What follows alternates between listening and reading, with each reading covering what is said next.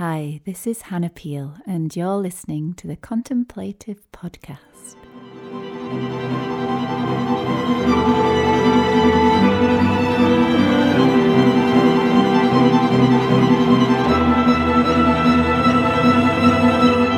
Contemplative Podcast. Hello and welcome to the Contemplative Podcast, Series 2, with me, Matt Emery, and in conjunction with Contemplative Classical and Headphone Commute. It's great to be back for a second series, and we have an amazing lineup of guests coming up over the next year. And as ever, you can find us on SoundCloud, Apple Podcasts, and Spotify. So if you enjoy the podcast, please do subscribe or leave a rating or review so that we can help grow the podcast. So without further ado, it's an honour to introduce our first guest of the new series, Hannah Peel. You may know her from her soundtrack work for Game of Thrones, The Last Watch, or The Deceived, her glorious music box, which she worked with Spitfire Audio to produce an amazing plugin of it for their lab series. You may know her through presenting BBC Three's radio show Night Tracks, or her own artist work, having only just released her latest album, Fir Wave, a beautiful new electronic album that's been receiving rave reviews far and wide. You can hear all about everything I've just mentioned right after this clip of Emergence in Nature taken from her album Fir Wave, which is out now.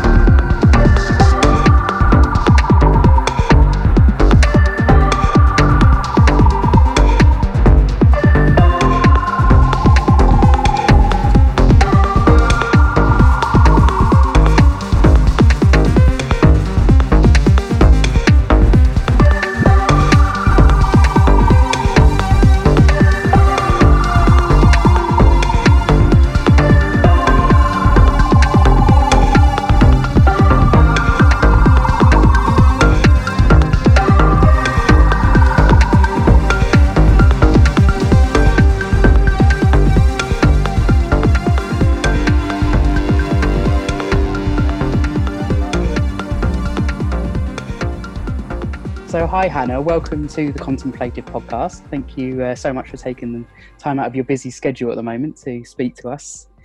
And um, let's let's jump straight into, as we were just talking, something current. Your new album Fir Wave, which is out 26th of March. Um, you've released the first single, Emergence and Nature, which is um, it's beautiful. Um, it's for those who haven't heard, it's kind of a mixture of synths. You've got some electronic beats. There's some sort of string and vocal textures in there. Um, is that can we expect more of that on the album? And can you tell us a bit more about the album, a bit about the process of making the album? Yeah, thank you for having me, and hello everybody. Um, yes, so it came about as a really kind of a strange kind of record. In some ways, it was never meant to be a record that was released because it was supposed to be just a library record. and um, as we were just kind of discussing before we, we pressed record, um, you kind of write library records with no intention of an audience per se listening and buying it. So, in some ways, you can really expand on that world.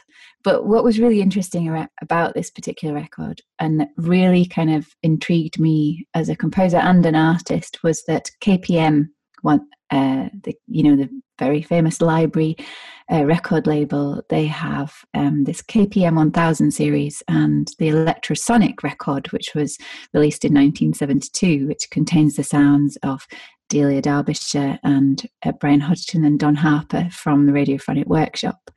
Um, and was a kind of sneaky library album because they were all being employed somewhat by the BBC at the same time. so um, they went under pseudonyms, which quite randomly I had f- totally forgotten about. So um, Delia Derbyshire was LaRousse or the redhead, which is quite funny because I'm a ginger. so, um, but basically, um, Paul, who works at, who runs the EMI li- library section, which you know run uh, own all the KPM records, had said we'd like you to have a go at doing a new version of this album, and I mean, it's an iconic record. The sounds in it are like Quest, and you know, they're things that they're just not replaceable. Like you just couldn't I, I just really found myself stuck in a, a kind of place of like pressure in order to well, it's quite overwhelming. How do you take a record which is quite iconic with people that are iconic, that are your idols, and do something new with it?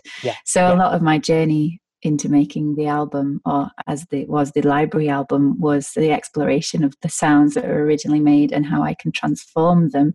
So by sampling the sounds themselves and actually making them into MIDI instruments. So rather than kind of remixing the record and taking melodies that they had, I've kind of resampled it and remade it.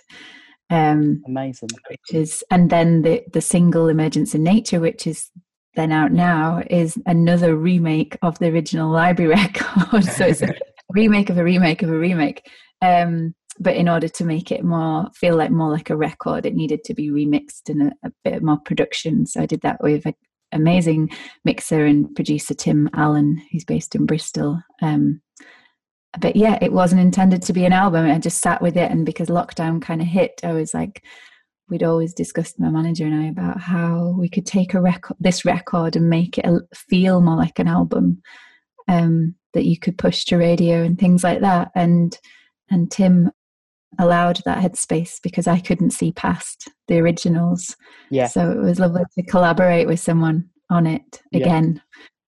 Awesome. And was it written over lockdown? It's it's kind of got uh obviously from listening to the first track, it's got a real vibe that you can naturally sort of boogie to. Like uh it's uh, yeah. something that yeah, if if you know what I mean by that in terms of uh I know that there's been certain times in lockdown where I've just cranked my speakers in my studio and just gone a bit crazy where it's uh but yeah w- w- was this written in lockdown or is it something recent that you you'd you'd worked on is it well in the making no i mean i yeah the library album was finished and delivered kind of two and a half three years ago and you know it was one of those one marmite ones that i hated and then loved at the same time so um so but i guess one of the things that was really I was really feeling in the first kind of stages of lockdown in 2020 was thinking about how it's going to be afterwards and thinking about how kind of world situations have changed. Um, you know, like you have the roaring 20s, and then you have like the kind of the, the, 60s and the freedom of that, and how the design and and the feel of the music and everything changes after those kind of world moments that shook everybody and I, I feel like the same with this in terms of music. I think there's going to be a real kind of, I've noticed particularly kind of the more more contemplative tracks have come out very early on and what i'm sensing is that now people just want to keep moving they keep wanting to find things to dance to in their homes and keep looking forward to kind of positivity of like we will get through this come on we can do it um, and so that when I approached Tim to say, "Can can you kind of rejig the beats on this and make it feel a bit more dancey?" That it was with that intention that yeah. I wanted to have, um, and he's come back and delivered something amazing. So um, yeah, very happy about it. awesome, and I think I'm right in saying that it is yourself releasing it. Um, yeah. I saw, uh, I think, I'm sure it was something you posted saying that you'd released uh, 10 albums and EPs with 80% of them being self released. Um, mm. One, like, how have you found? Obviously, it's it's been it's work, been working for you, but what what advice would you have for other up and coming composers about self releasing? I think it's becoming a much bigger thing now. People realize that you can self release and to you know you don't always have to have a label to have success basically yeah, it's a really, I mean, it's such a wide ranging question to, to start with because I've been doing it for so long because I kept coming up against that wall of like, sadly, you know, sending stuff to labels and and I actually did get an email back once saying we've actually got a female artist that is like you. Um, oh, this is like you know like eight years ago and it was so disheartening that i just thought oh, sod you we'll just do it ourselves. And the, you know there wasn't that many people doing it or speaking about it because it wasn't seen as the cool thing to do but um, a couple of years ago when i was still living in london um, i noticed that quite a lot of my female friends weirdly were all self-releasing. So i said why don't we get together?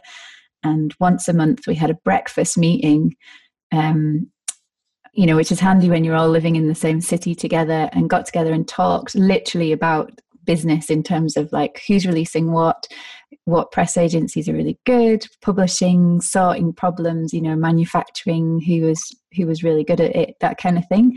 And really feeling like we were a, a team. It sometimes felt like we were in a AA meeting because we kind of start off and say, "Oh, I'm Hannah Peel and I'm releasing a record," but it was we and um, you know I've made the best friends with some of those people like Hinako Omori and Aisha. She used to play the bass in uh, Savages and is uh, releasing under her own name Estia now, and Bishi.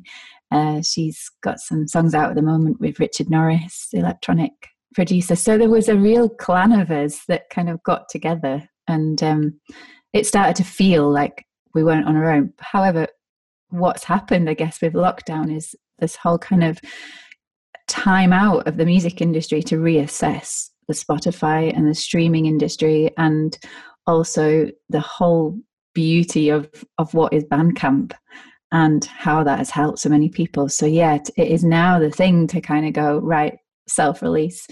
But it's taken me years to kind of get to grips with that and to be able to actually do a tweet and say, I'm self releasing because I felt so conscious of it before that it wasn't cool. Yeah. and, you know, every, I, it's nice to be part of a gang or part of a, a, roster of artists. And you always, I've always had a dream of wanting to be part of a label, but it's never quite worked out. Um, However, there are benefits to this, and I don't want to talk too much about it, but there is some when you're a composer and you own your own masters and you're part of a really great publishing team, whether you're with them or not. Um, there is an amazing flexibility around being able to release records if you've scored a TV show and you need to get it out there, or you've done something and you want to release a single straight away.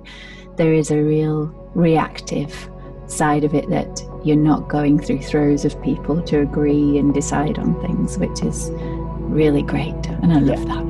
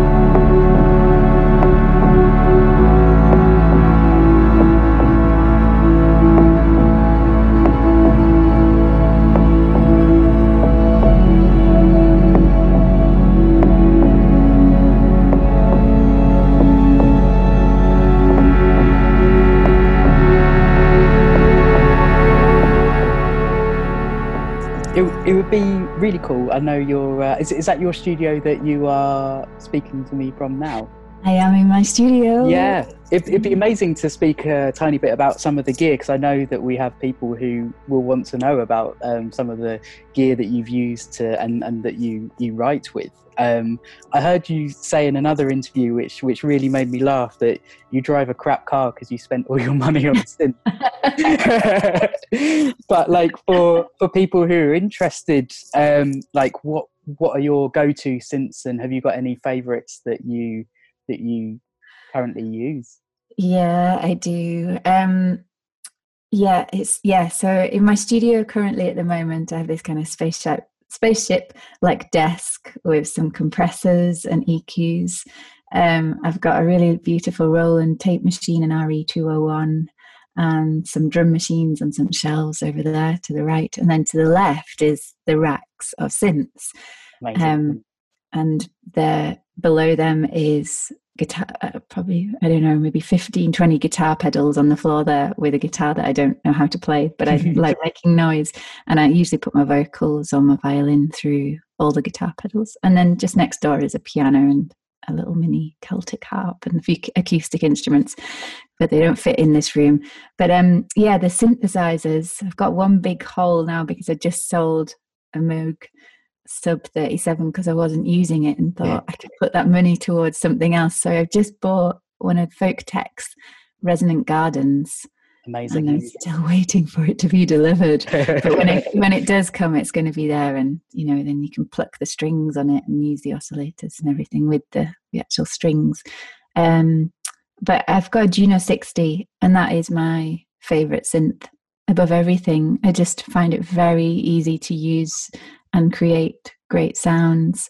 There's some Moog Mothers, and then there's a Wasp um, EDP, which is incredible. If anybody knows them, they're like black and yellow, look like a wasp, and they sound like a wasp.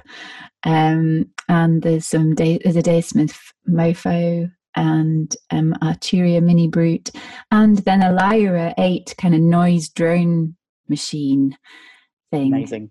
Um, which has like eight oscillators on that you can create these crazy noises with. So generally, it, it, depends what kind of project that I'm working on. Oh yeah, there's a Jupiter four at the bottom, um, but she's a big beast and she doesn't get used very much.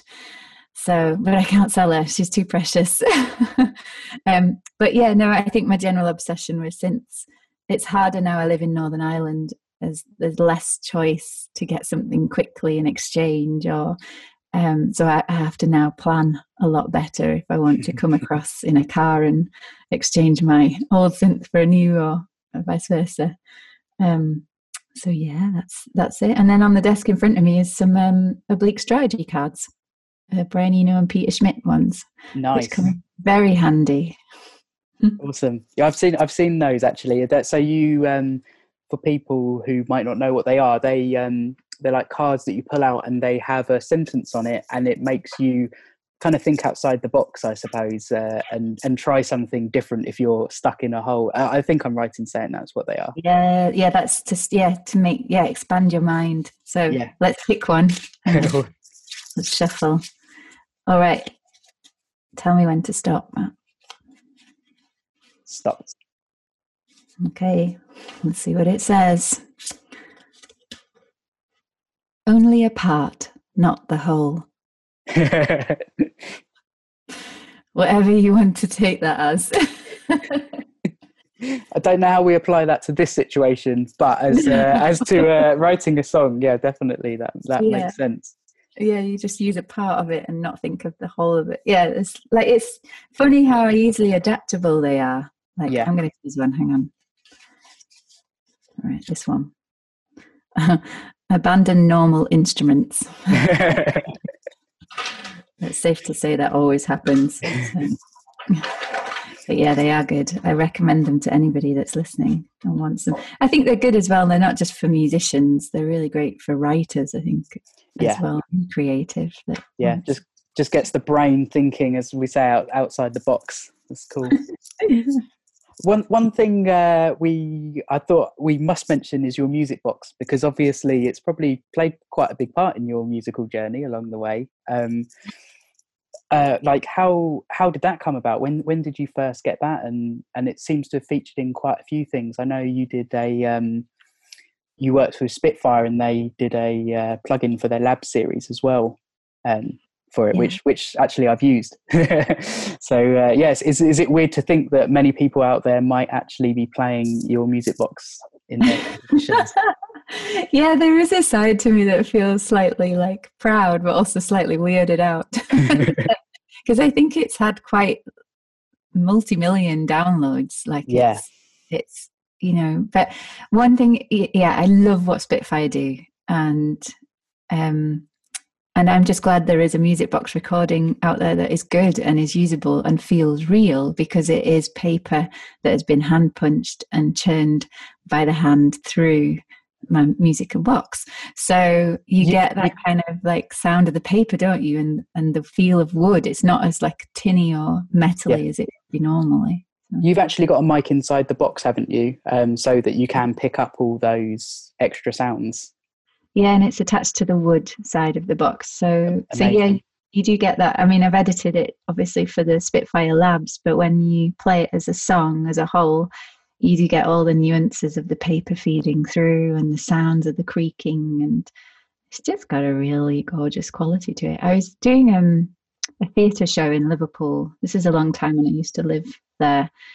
I don't know, maybe 14 years ago this was, but um, no, maybe less than that, 30, uh, 12 years ago, say. Um, and I was looking for things that turn round and, you know, record players and things that were circular to be part of the stage show. And I was researching music boxes and found them in a magic shop Wow. online. so, um, and they import them from China.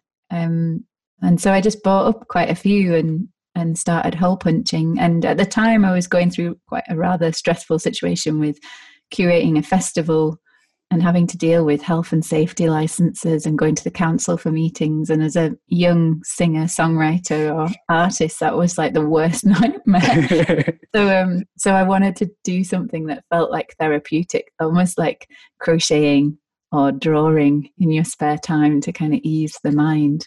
And I found music boxes did that mainly because you're punching holes in something quite aggressively and it does Yeah. get out any tensions you're feeling how how does it uh, work? Because I actually haven't seen the paper. Is it is it like almost like you get a scale of um, notes? So obviously you have like the keyboard, and then you literally just punch in, and it's it's almost like a MIDI editor where you got the boxes, and it and it it's like Yeah. sixteenth notes, and you just put in the rhythm and and and the note yeah the value is like a graph. Yeah very much like midi. Yeah. You're literally inputting the the the notes onto a graph. And if you can work out how to manage the speed of that and the tempo once you know that it's quite an easy task. It's just very laborious. Yeah. Um some some songs are easy like when i so the first one i ever did was tainted love um just for a laugh really because i just thought it was really. It would be really nice to do some 80s music. Yeah. Um and obviously the, you know the soft cell version. And there's not too many notes in that but i decided i was going to do four tracks and one of them was electricity omd which is the and that was a lot of notes Yes. That took ages. Took about 12 hours to score it and then punch the holes. And by the time i'd finished i didn't want to ever do it again.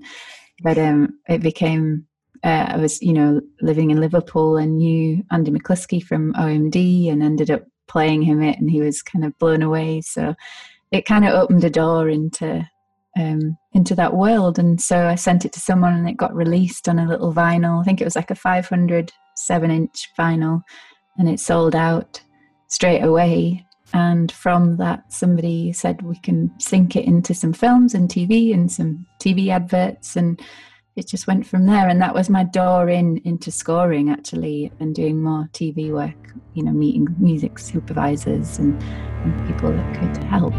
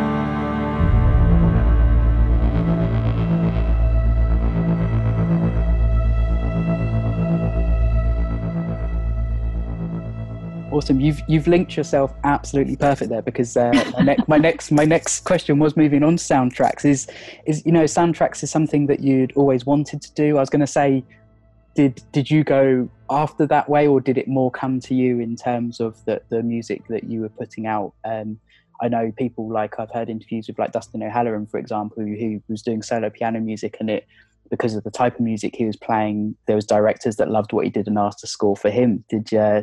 Yeah, did, did is it more that way, or, or is it something that you've kind of actively pushed to sort of get into? Yeah, very, very much part and part actually. Um, during my degree, I was lucky enough to have as a composition teacher a few different com- composers, but one was Gary Carpenter, who was he's most known for his classical scoring amazing work but he's he also one of his first kind of younger jobs was the md for the wicker man.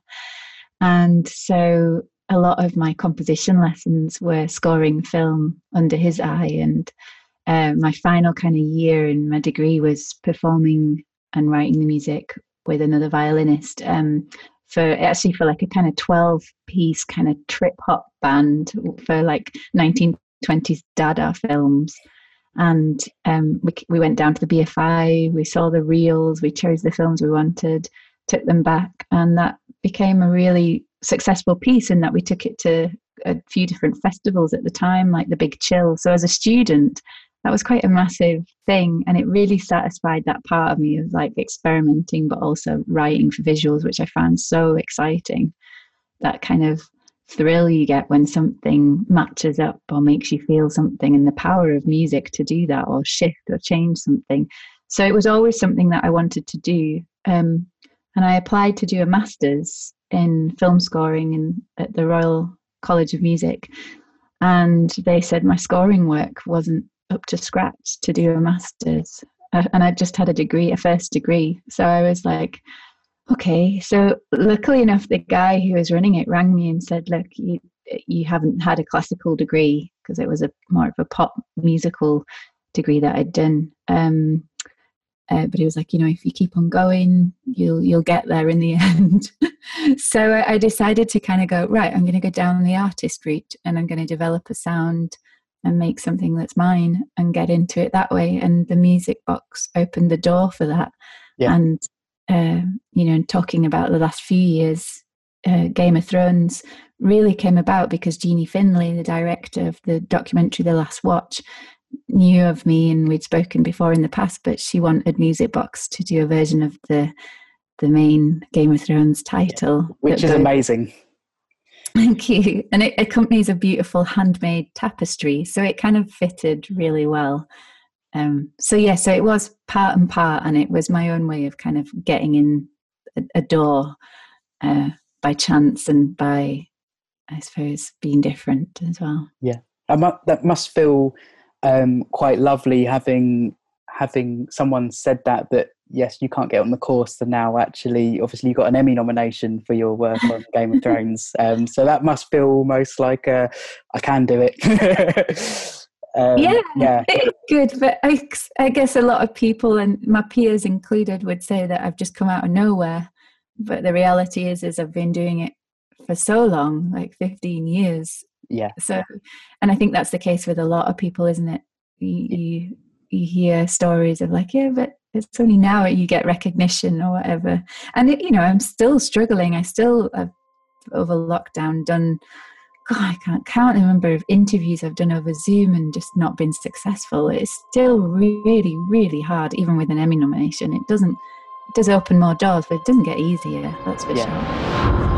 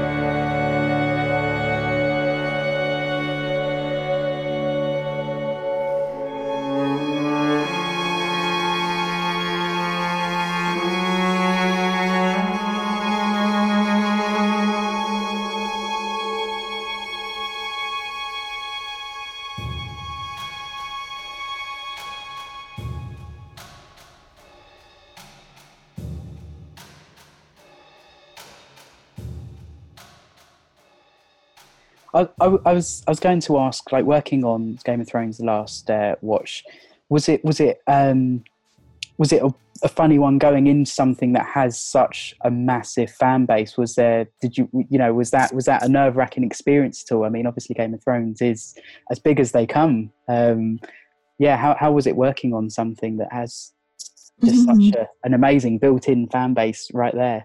Oh, it's massive. Oh, it was so much fun though. Like I, because I just moved to Northern Ireland as well. I mean, it, I'd left London and I just bought a house near Belfast, and um, it was amazing being able to go on set and see everything and walk the streets of like Dubrovnik. Yes, um, I've been there. I've been around the castle walls. It's brilliant. Oh, it's just but to do that in Belfast is just it was just brilliant. It was just yeah. so good to see it happening and see a couple of the scenes being filmed that I then saw later in the series. And um, but I guess you know I was working with a fabulous team, and Jeanie Finlay is just a wonderful director, and she is, wasn't interested in showing or comparing um, to the to the to the series. You know, she finds and discovers stories of people that are on the unspoken stories, the things you don't hear about. So it was very much process for her of years of work of filming everything. And I think they ended up with like 900 hours of footage that they then had to cut down into two. So it was a massive task. And I'd sent her the initial kind of demos. We'd spoken. She said, I want this kind of, because of the harshness of the weather in Northern Ireland, at times they were in freezing rain and snow and shooting scenes. And it was just, you know, unbearable for a lot of people, the crew. Um, so uh, she said, I want tracks that are like uh, the weather. So, like, I want the rain, I want the snow, I want everything. And that was my kind of base for where to go off on. And, and I'd watched the series and thought about everything. Uh, and went back to her with these like massive bombastic tracks and synthesizers and and, and then when she showed me the footage we were, it was like did not work it needed to be more handmade and it needed to have a kind of more of a folk element to it an acoustic element and very emotional at times like seeing the last reading after they've all worked together after 10 years. So so yeah the music very quickly changed direction completely um, to like more flutes and music boxes and things like that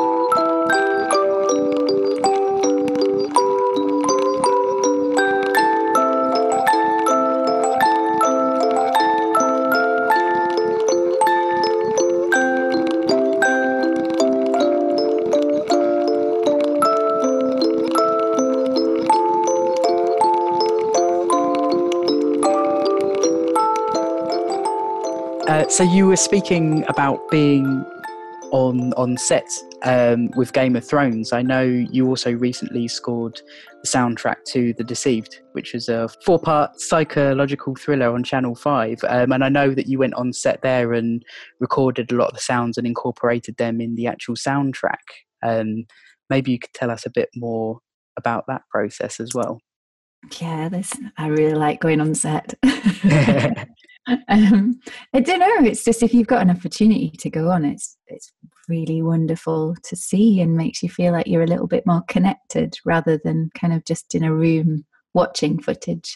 Um, but yeah, if I get the opportunity, I will go. But I guess one of the things when I had my first kind of meeting with the director and the producer of The Deceived, um, I'd said to them that I'd like to do more of a soundscape type atmospheric score. Uh, using the sounds of the house would be great, and because it was being shot in Northern Ireland, it was very easy for me to get to and and utilize um, working with a sound engineer and things to to capture stuff.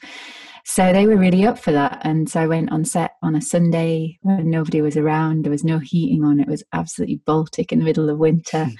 Hmm. Um, but we spent the whole day capturing sounds like crystal cut glass, which I turned into this kind of weird ethereal voice, like almost singing voice. Um, that appeared when the, there was moments of like almost like the house was speaking and like at this door that had this low sub sound that when you, you creaked it really really slowly you got these resonances that were just like kind of going and you know like an aga steam from an aga or um, one of the one of the sounds it created was a bath shuffle uh, which was I brought lots of different brushes and things with me, and, and we had a hydrophone in a bath, and I played the bath with the, sh- the shuffly sticks, shuffly sticks, the brushes, um, and created the bath shuffle sound. um, so actually, when that came in a lot because it was used in moments where I needed percussion or to give an atmosphere of something about to happen. Um, but yeah, the soundtrack itself, those sounds didn't really get developed as much as I would have wanted to, uh, because you know the nature of the thing, these things, especially with TV, the deadlines are so fast that we realized quite quickly that the music needed to hold more of the drama than what was originally intended. So it had a lot more work to do. So I needed to do string scoring, and then that became the main thing that carried the whole plot and everything through. Yeah. But yeah. we didn't have the budget, so I had to do everything with a string quartet. So luckily, over here, I had some friends who are amazing quartet, and literally the church that is like one minute walk from my house had the most amazing acoustics and didn't have a road next to it with the sound picking up. So just went in there and we remote recorded everything. Um, in that sense until actually lockdown hit and then I had to do it remotely with players in Scotland and London and all over the place but, but yeah it was an amazing experience and yeah. it was a great great show to work on for sure yeah well that sounds like you had quite a process then between suddenly when lockdown hits then it's uh, quite a jigsaw to kind of uh, put all that together yeah and I guess you know quite a lot of composers and artists have had to get used to it over the last kind of year. Um, but yeah, when that when that hits and you have no idea what to do, it was quite a it was quite a panic um, from everyone. But you know, it did get finished, and I guess you know it went. It came out in August, but we had to have it all tied up by March.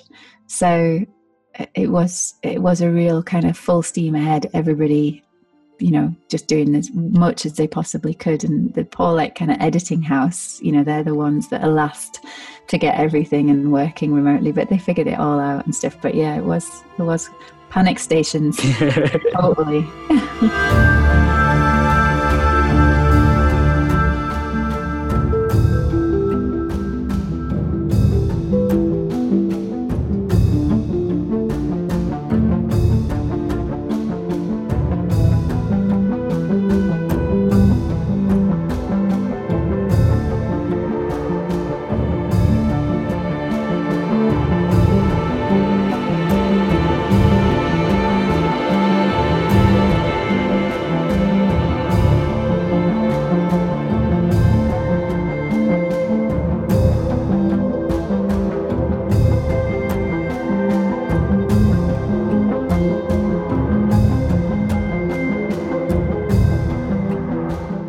And, and last question, it would be um, really criminal if we didn't talk about Night Tracks, um, your amazing radio show on BBC Three, um, where you play a lovely mix of everything old and new, um, from yeah upcoming composers to sort of very well known composers from the past. How did how did you get into radio, and how did that how did that come about? I know you um, stood in for Guy Garvey at BBC Six for whilst he was away at one point. But yeah, how how did the radio thing sort of come to fruition? And it's yeah, it's, it's amazing that it did because it's such such a nice thing to have. I mean, I listen to it so regularly. It's yeah, it's beautiful.